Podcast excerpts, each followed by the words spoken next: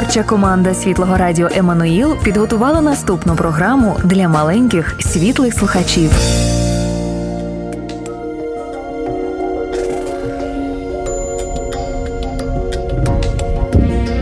Ісус на сторінках Біблії. Це дивовижна історія, на тлі якої розгортається решта біблійних оповідань. Кожна наша історія промовляє Його ім'я. Ісус, немов центральна частина пазлу, без якої неможливо побачити усю картину. Записано на радіо Еммануїл.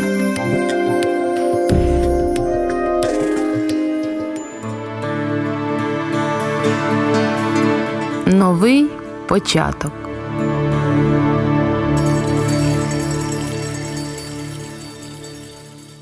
Минуло чимало часу. Люди розселилися по різних куточках світу. Вони швидко забули про Бога і весь час коїли лихо. Богові було боляче спостерігати, як псувався прекрасний світ, що він створив на початку. Скрізь були хвороби, смерті, руїни, те, що Бог ненавидів понад усе. На щастя, був один чоловік Ной, що товаришував з Богом.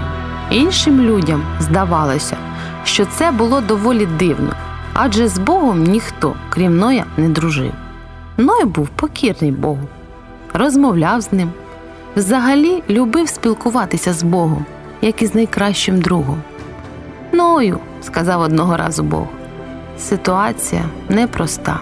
Замість того, щоб любити одне одного, люди коять безглуздя і наповнили землю злом. Вони знищують себе, одне одного і світ, що я створив. Доведеться їх зупинити. Спочатку збудуй ковчег. А ви, до речі, знаєте, як спорудити ковчег? Ной теж не знав. А Бог знав, тому й підказував йому, як усе будувати. Насувається великий потоп, попередив Бог.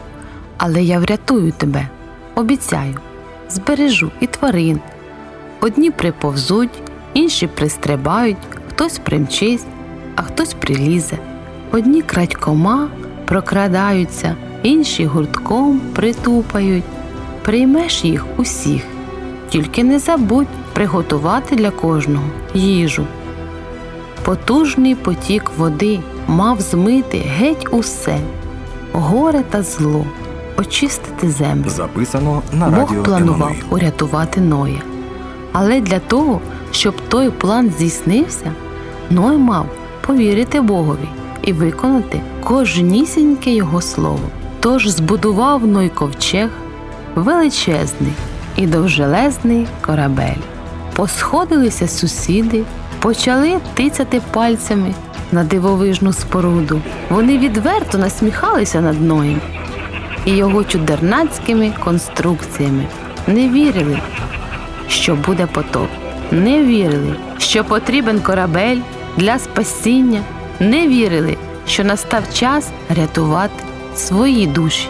Їм здавалося, що Ной дивикуватий винахідник, який не розуміє, що робить.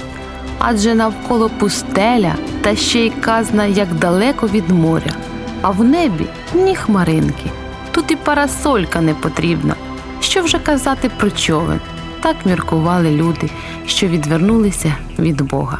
Проте Ной не звертав уваги на те, що думали інші. Його більше хвилювало те, що думав Бог. Тож Ной виконав усе, що він заповідав. Коли ковчег був готовий, Бог закликав Усі на борт! І Ной разом із своєю родиною та тваринами зайшов на корабель.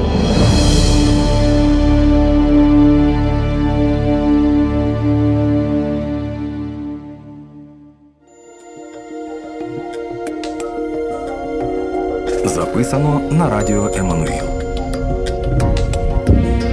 Цю передачу створено на основі книжки Салі Лой Джонс Ісус на сторінках Біблії. Продовження слухайте наступного разу.